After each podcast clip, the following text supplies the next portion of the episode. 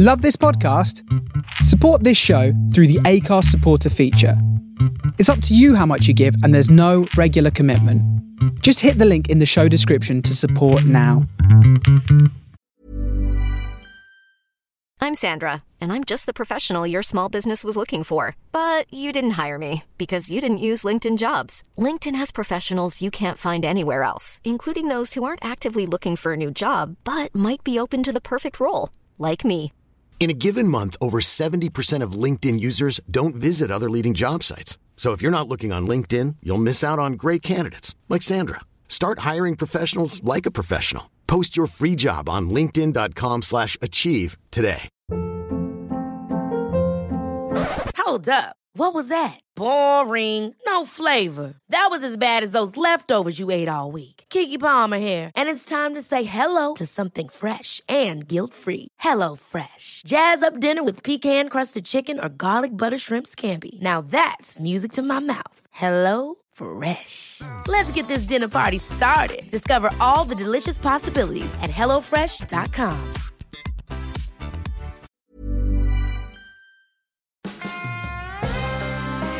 Level Up Human, the comedy science podcast, souping up the Homo sapien.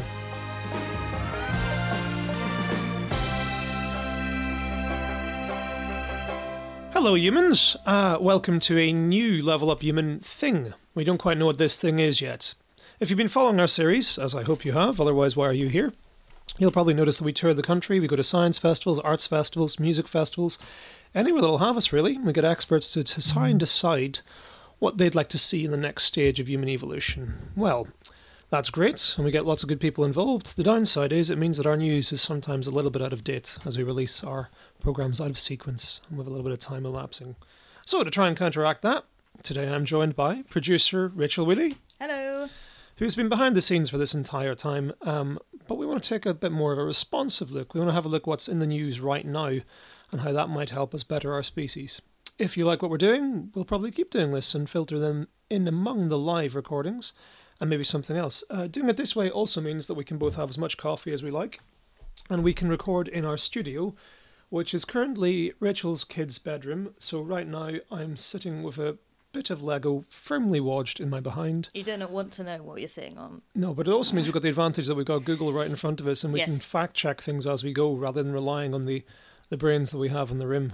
That's very good. as they are. As will become evident, I know nothing.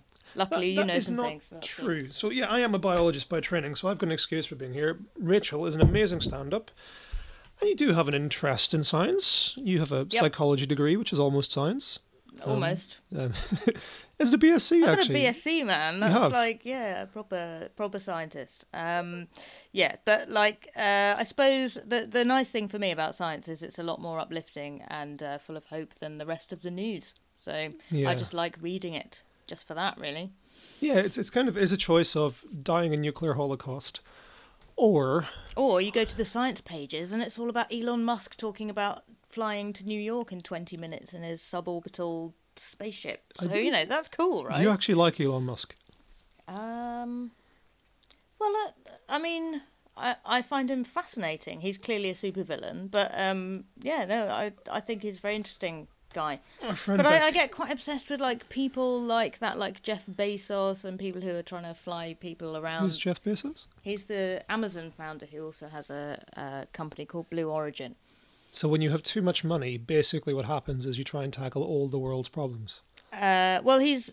I I find it. I mean, like, I think it's fascinating that he started selling second-hand books out of his garage in 1994, and now he's about to launch a suborbital spaceflight company. That's a perfectly logical transition, I think. So, If they're using drones to send the things to our houses, the next is suborbital drones. so when you say, "Do I like Elon Musk uh, or Jeff Bezos?" I'm I'm fascinated by them, and I'm- I and I wonder what they're trying to compensate for. So, how we're going to do this, we're going to try and delve into things that we find interesting in the past week, what science stories have uh, grabbed us, gripped us, and what the implications, I guess, might be for our species. And it would be really helpful if you could tweet us stories that you think we should talk about because we're going to record this like and then release it really quickly afterwards. So you can tweet us stories that you think we should talk about. because I'm doing the school run most of the time, man. I mean, I just don't, I'm just not not in the loop half the time. So that would be very helpful. And where do they tweet us? At Level Up Human. Spot on. Hmm. Um, or we're on Facebook uh, sometimes when I can be bothered to check, if I'm honest. Yes. And we're also, you know, you'll find us all over the web. Get in touch, whatever way you see fit. So should we dive right in? What Let's is go the for it. first story? What okay, so you? uh, the the big story um, this week is that uh, chemical surgery has been used successfully on human en- embryos for the first time in a Chinese university, uh, Sun Yat Sen University. Would that be the right way to pronounce that? Do you think? I have no idea. No, I don't know. Um, so that they were the first team to use CRISPR on human embryos. Can we explain? Should we explain what CRISPR is as Well, y- opposed to something which makes chips Yes. like nice and tasty? You can go on. Uh, it is a kind of a badass enzyme that we've nicked from bacteria, and it's the, the best way to think of it is it's little tiny chemical scissors, and not only are they little tiny chemical scissors, they're good ones. This is making genetic engineering far more viable, far far cheaper, and just far far more better than it ever has been till now. So if you saw any sci-fi movies in the early noughties, late nineties, uh, we're now at that stage. The kind of stuff that people were making up in the past, uh, we're getting It's toward being able to do. Well, and Sun Yat Sen University were the first university team to use CRISPR technology on uh, human embryos, and they've now taken that step further with uh, base editing, which is even more precise way of uh, editing the genome. So they have uh, cured a human embryo of beta thalassemia by um, by editing a single base on the genome of the embryo.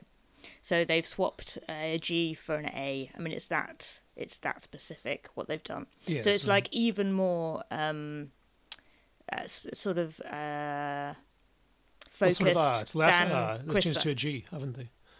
Is it? I don't know. Maybe it is.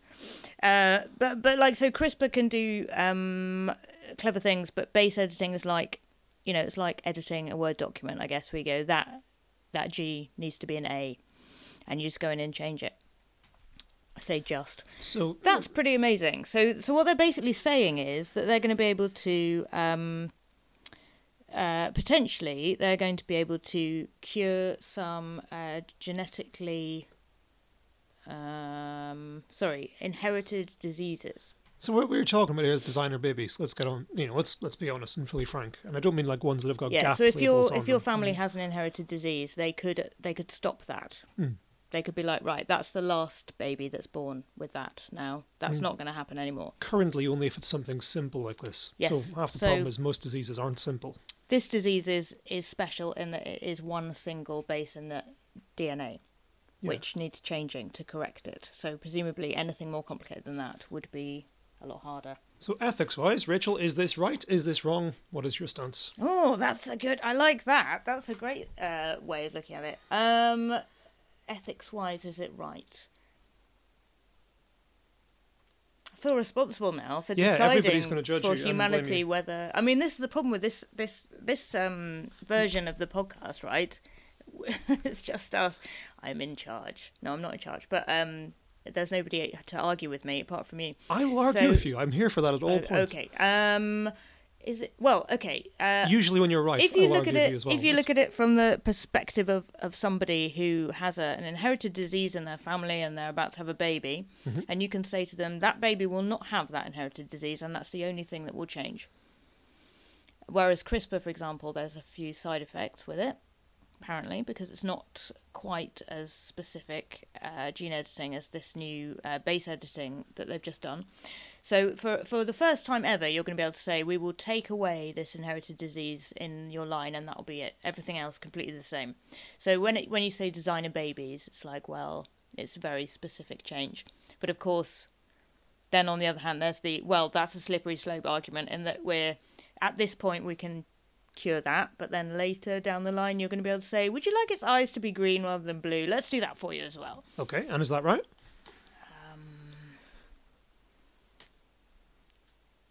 I mean, I think there's enough diversity in the world for it to be okay.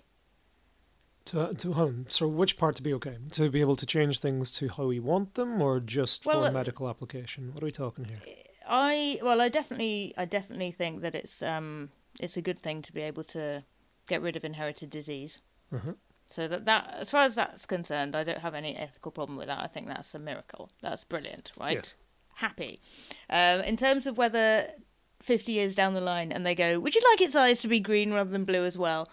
That's a bit dodgier. But then I also think there's a lot of um, there's enough diversity in the world that if you want to do that, then you can. Um, Okay, so I'm but gonna- then the I'm gonna- baby has no say in it, does do they? So yeah, but the baby has no say in anything. That's what babies are. Like they've no uh, to to take the thank Christ, otherwise they'd never get to school. Well, yeah, but also to take the full sort of like nineteen-year-old me, I didn't ask to be born in the first place argument. Yeah, Um, you can't really say. I'm getting that have- already. Minus seven, five, and three. I get that from all of them. and they have existential angst Yeah. from birth. They Well, do. They do. Well, okay, no, okay, right. I'm gonna I want to drill deeper into this because this is where these things do get interesting. Um, okay, I'm not arguing now. I'm not. I'm not going to ask you about something like blue eyes and green eyes. But if we accept that illness is something which, you know, causes a decline in the quality of life and something which causes maybe a, a rapid or early death, something like that, how about just a gene that will just make you live that bit longer? Is that now okay? If we edit the things which give us more longevity. Um, Like, why not say, for instance, give us the edits which will allow us to deal with fast food that little bit better, and therefore we don't die of uh, obesity-related diseases? mm. What? So the body processes fast food better. You yeah, mean? for Okay. instance, we're talking the McGene. Yeah. McGene. Okay. Um. Yeah, that that's that's good, isn't it? I mean, I can tell this is going to definitely drive into a brick wall at some point where you're going to go, "What about this?" and I'll go, "Oh no, that's a terrible idea." Yeah, I'm trying to gene edit your moral compass here. Okay, That's what okay. I'm going for. Um, I'll just, I'll just, okay, I'll just answer how I feel. Uh, yep, that's fine. That's fine. Mm. So, what about something which might help you live a better life because it makes you feel a bit better about yourself and be happier? That's I'd absolutely take that. Absolutely okay. Hundred percent, yeah. All right. We've got there's enough depression in the world. So, what wouldn't you take?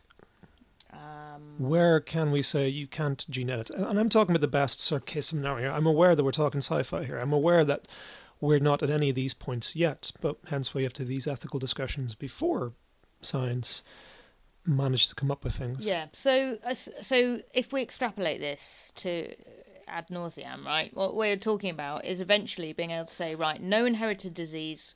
Uh, you can choose your baby's um, sort of facial features and attributes and whatever. Mhm. Everybody is born beautiful.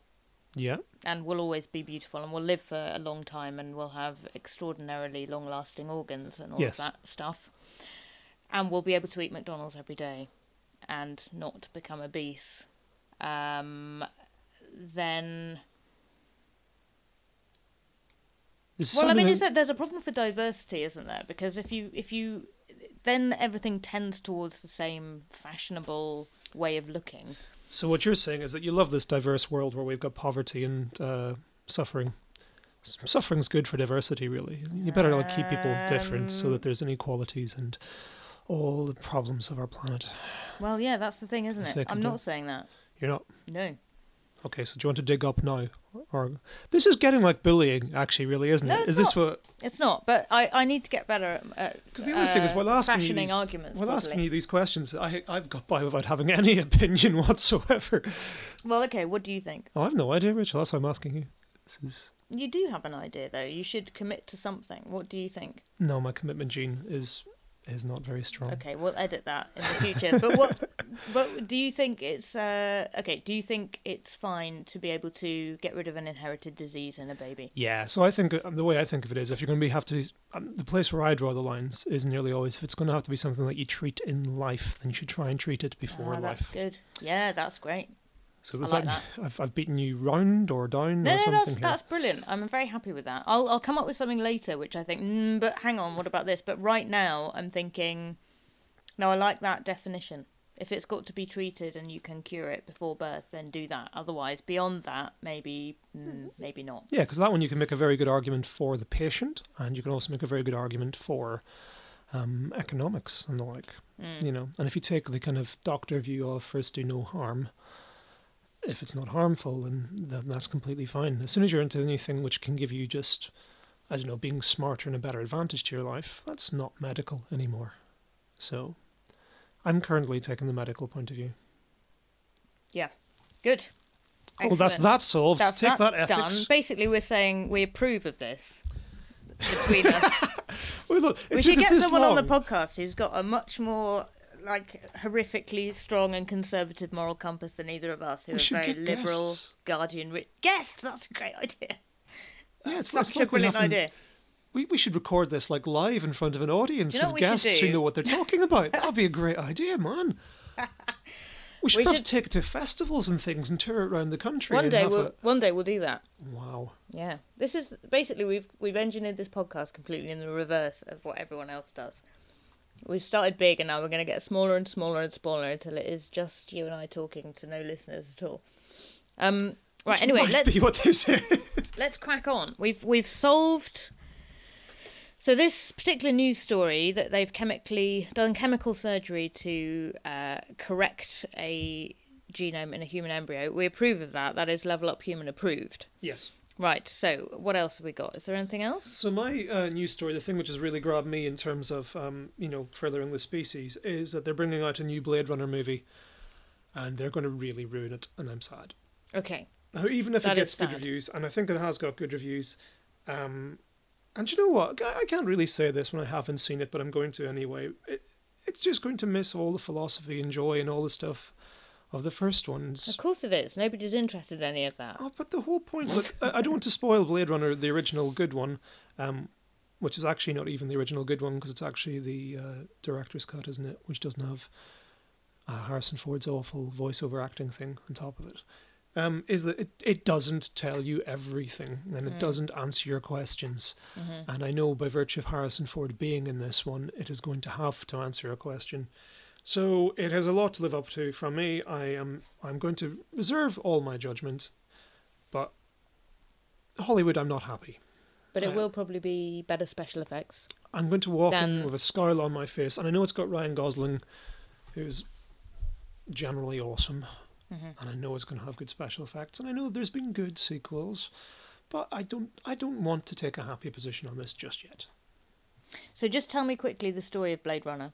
Because as will become evident to regular listeners, I have seen no films. And I Oh. have seen Blade Runner, but I've forgotten. And I want to know what is the implication for the future of the species of the film. Well, the whole point is that they have uh, replicants. That is what the film is about, the, the, the original one. So there are robots in their case, or genetically controlled robots, or some kind of cybernetic thing. It's never made completely clear, clear, clear. Artificial humans, let's call them that. Uh, synthetic humans, which are replicants. And they are coexisting with humans, and thanks to things which allow them to be given a sort of backstory for their life, uh, they may be in a position now in the first film that they cannot tell that they're synthetic themselves. So it's mainly about sort of, I guess, memory editing and memory implantation and the like. Uh, it's also about how do you appreciate your life if you know it's short-lived.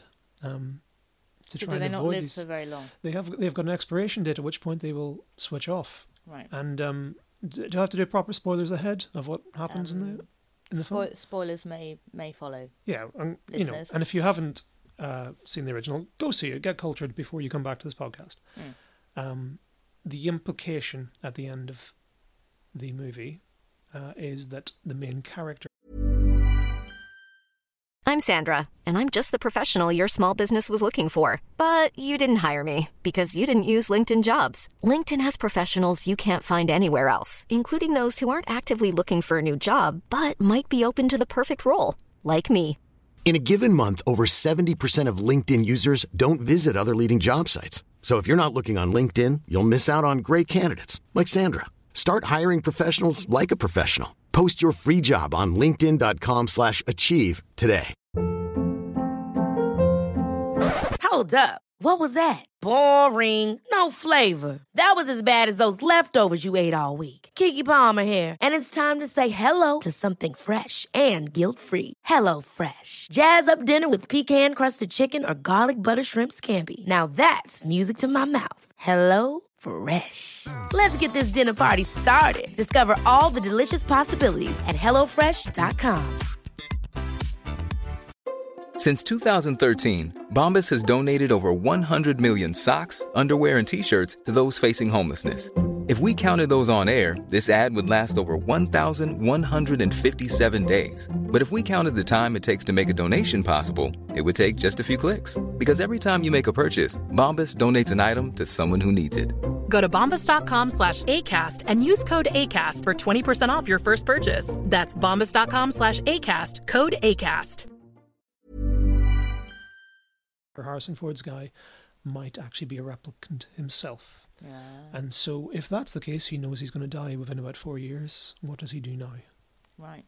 Does But he take that- the life he has and move on, or Is that a an unnecess- arguably an unnecessary uh, bit of sort of like plot cranking where the, where the where it's not as interesting if the replicants live for a, a normal amount of time and so No, they've but it- made it, shorter to make it, more no? But it forces the main character in that case to make a choice. So it's him deciding effectively if he thinks he's synthetic or not. right So I guess having a finite and shortened lifespan forces Harrison Ford's character Deckard to to jump ship and run off with another replicant, perhaps.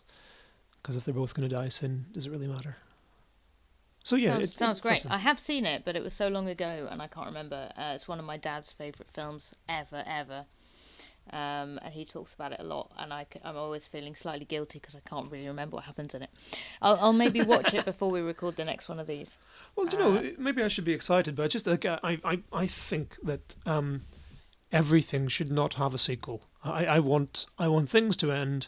Like when a podcast has run its natural course and is no longer recording in front of live audiences entering a country, And has run out of money. yeah, it should just stop. Like, just kill it. things should, yes, that's Yeah. it precisely.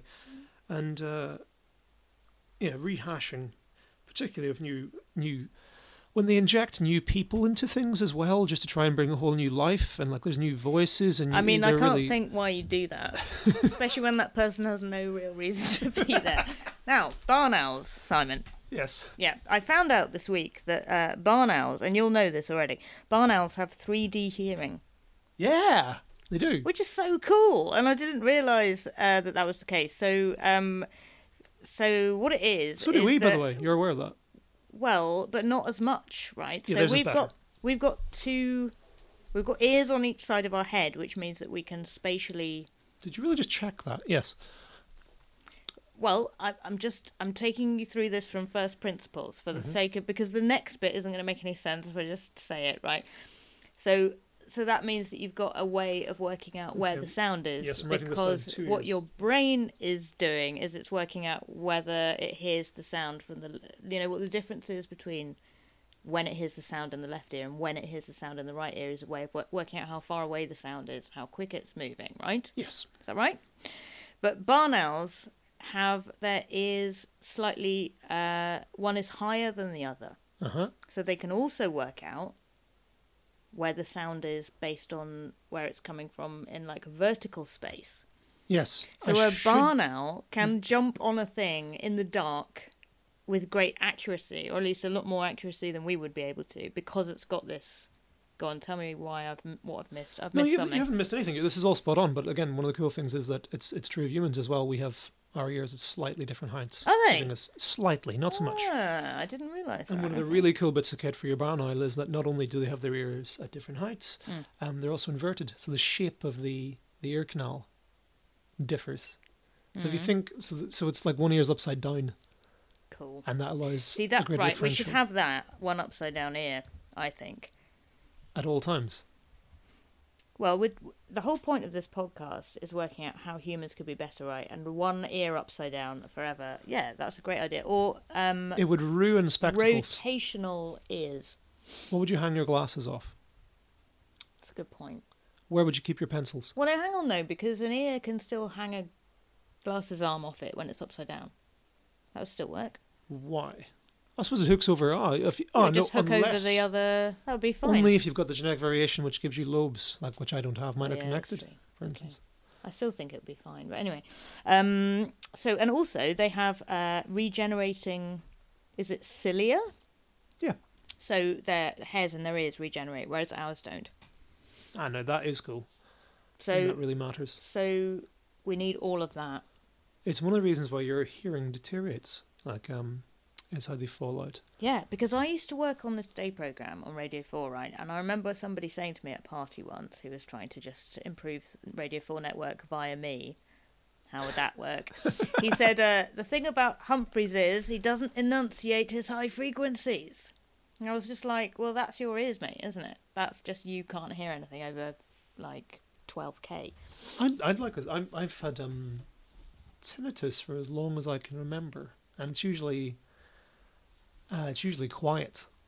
But like the way to sort tinnitus theoretically would be to kill those hairs which are malfunctioning, which that would be effectively a, a particular form of deafness is the only thing that will cure my right, tinnitus. which might be better than having a.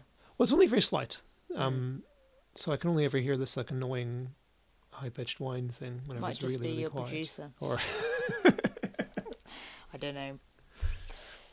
No, this is cool. I love I love owls. So you're going to take it from owls. Well, I just, I mean, I'm chucking this in in the middle of everything else. This isn't news. This is just, uh, although actually I did hear about it on uh, the news. So, because the the the, the um the the cilia regenerating is something that we apparently didn't know before. This is like new, a new discovery that they can regenerate the cilia in their ears, little tiny hairs. Um, which help you hear. So uh, that's quite cool, right? Um, so that was the news, but I didn't realise about the about the 3D hearing thing that they've got in the first place, which I thought was more interesting. So if we're going to level the species up, um, we want all of that pimped hearing. But I've got one more thing, um, which is computers are being trained to learn to argue. Apparently, so there's a no, they're not. There's a there's a thing called the Centre for Argument Technology, and they are. Oh, you're joking. That is a real thing. there is. Course is there basically IKEA. That is Well, argument technology for you. if you if you think about um so the way that computers learn to play chess and learn to do all this stuff right if you feed in all of the guardian comment threads into that then you you end up with somebody really annoying who can convince you of absolutely anything at all No, th but this is worrying because they, they effectively they have already had to have a computer learning from things like comments, which was that um, bot that they released on Oh, Twitter, yeah, and within ten minutes was a off. Nazi. Yeah. Mhm. So learning from something like social media and comments, like, which I think is commonly called the bottom half of the internet, is not going to be. That that's not what we want. that's great the bottom half of the internet i like that my husband reads all the comment threads um, and i have no idea why i'm just like why Does he post them? Is why he one would of them? we want to know anything that anybody thinks? Um, like, Yeah, but look, is he is he just a spectator? Like, yeah, is no, this, he just uh, reads them, but it, but he gets a lot of so he gets a lot of um, interesting kind of angles on opinions from them. You know, like things that you might not think about yourself unless you're actually having an argument with somebody. So, you know, like reasons why a certain thing that you might think isn't right or might need work or whatever. I can't think of an example, but that's why I read them. I don't have time or I can't be bothered. But uh, you know, there we. Well, go, let's go back in. So tell me about argument technology. That's where you are. So argument technology uh, is well, it's basically it's it's like artificial intelligence, um, but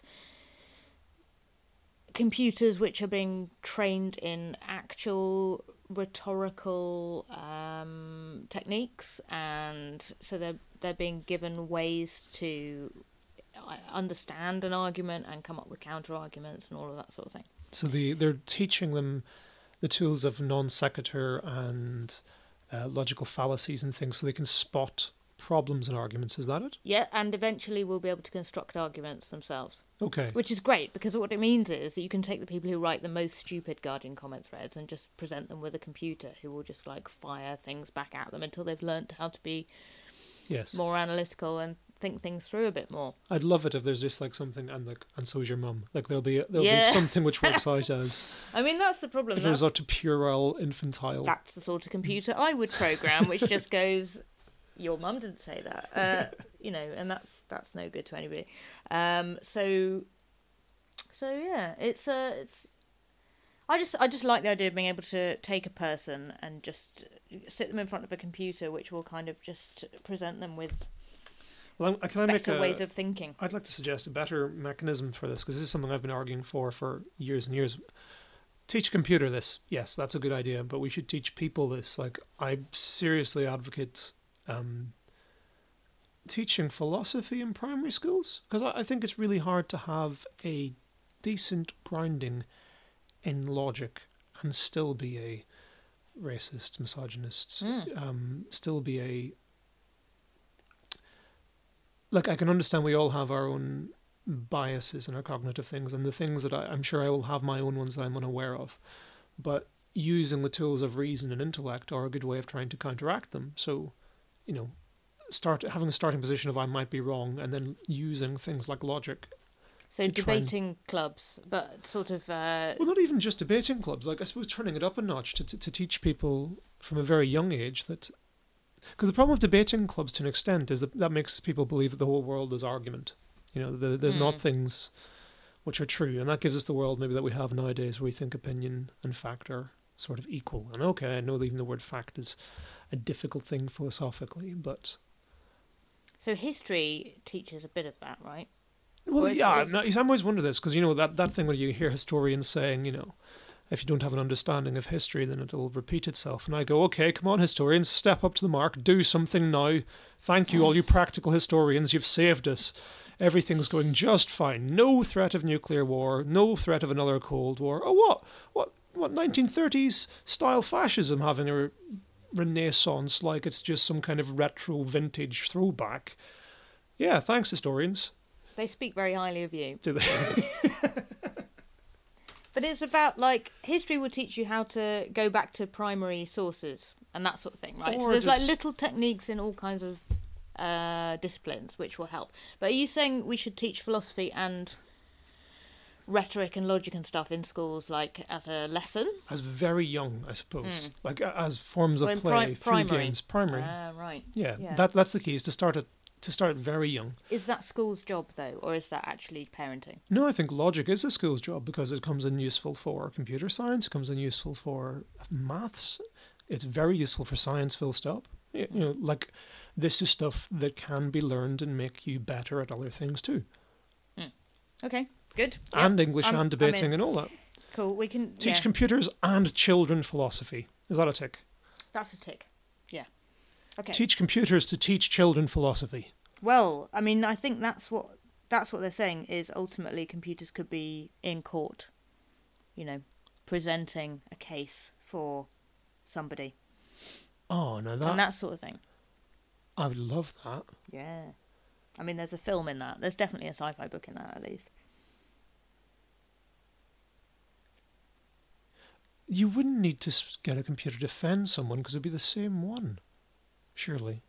Well, yeah, it like could you wouldn't need present. the prosecution or the judge or the jury. We just need a completely mechanized. Yeah, well, this is the thing, you see. So ultimately, the computer could do it very fast, and we wouldn't like that because I think one of the things we like about the justice system is it's all given a lot of time and due process and arguing and so on. And the computer's just going to go, well, actually, I've crunched it in under a second, and it's pretty clear that you did it, and it's pretty clear you should get three years, and it's pretty clear you should just go down there now. So, I like this. but this is like I it could always still have a wig. Sometimes things take too long, right? Yeah, the computer can have a wig. That's fine. I'm completely happy with that. But like, I just think like TV shows like Deal or No Deal, right? I would Yeah. just love to go on there and just go five, twelve, one, two, four, seven. Oh, I've I'm out. I got 50p. That's the end. But it's like the way they drag it out, and I think the justice system is a bit the same sometimes. They drag things out a lot to give it due process and to allow people to really weigh up the stuff. It's like it's very clear what happened here, guys. Come on. Yeah. So I say, yeah, have a computer judge that just sits there and you just. Uh, You, do you know the thing which is slightly wrong with this? I suppose is that we're we're pretending that justice has logic, and justice probably doesn't have logic. Know. no, Our it's probably horribly by- biased by what people look like. Yes, no, but that's that's something worth getting rid of. Mm. But if we're talking about a, uh, I suppose, how do you work in the sort of? I'm not asking. I don't want the wiggle room. I, I would rather things were clear cut and simple. But I'm thinking that. I'm assuming that many of our laws are wrong. So if this just becomes a way of saying computer says no, um, your protest against free speech, your protest for free speech or whatever does mean that you should be thrown in the slammer for whatever length of time. Could this deferment and removing a human element mean that there's no prospect for blame? So perhaps do we need judges because we need to be able to appeal from for mistrial, and we need to be able to do you know what I mean? How where does responsibility go if the computer gets it wrong, or if the law behind Mm. the computer is wrong? And I think that's the one that's that's the issue here. Would we end up taking the I, I was about to say Jack Straw there, which shows how out of date I am, and I, the the name of the current one has completely escaped my mind. Who is the Justice Minister? We need to know this. Uh, okay, let me check. Let's imagine Judge Dredd, right? Whatever the, the Yeah, heck call it it. Judge Dredd for now till I look Um, it up. D- Does that mean like in the event of of changes in law, how do we deal with that?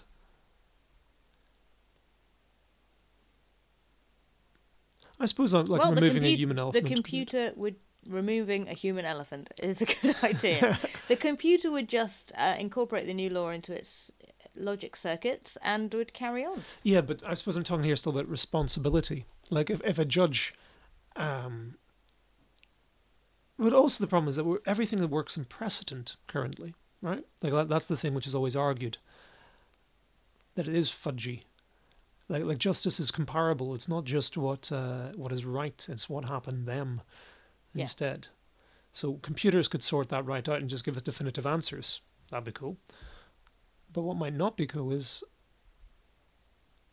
throwing all that over to the computer, like something being logically correct. The person did do the crime, but the person did a victimless crime or something like that. You know, Mm. there's still going to have to be humans somewhere involved in this because we make the decisions. So that's the end of our first podcast in this format. Don't worry, we're going to continue the old one as well, touring the country with our experts and asking people whose opinions actually matter when it comes to science. Uh, but we've got some other stuff coming up as well, including we are at the Croydon Comedy Festival for a new venture on the 26th of October at the Spread Eagle Pub. Do you want to tell people about that, Rich? So that is a stand-up show uh, called Packing for Mars, which is us doing jokes about the Mars mission. And we've got Gemma Arrowsmith and Sam Baines gigging with us. It's going to be super fun. Come along. That was Level Up Human, hosted by Simon Watt, produced by Rachel Wheely, and supported by the Wellcome Trust. For more information, go to leveluphuman.com.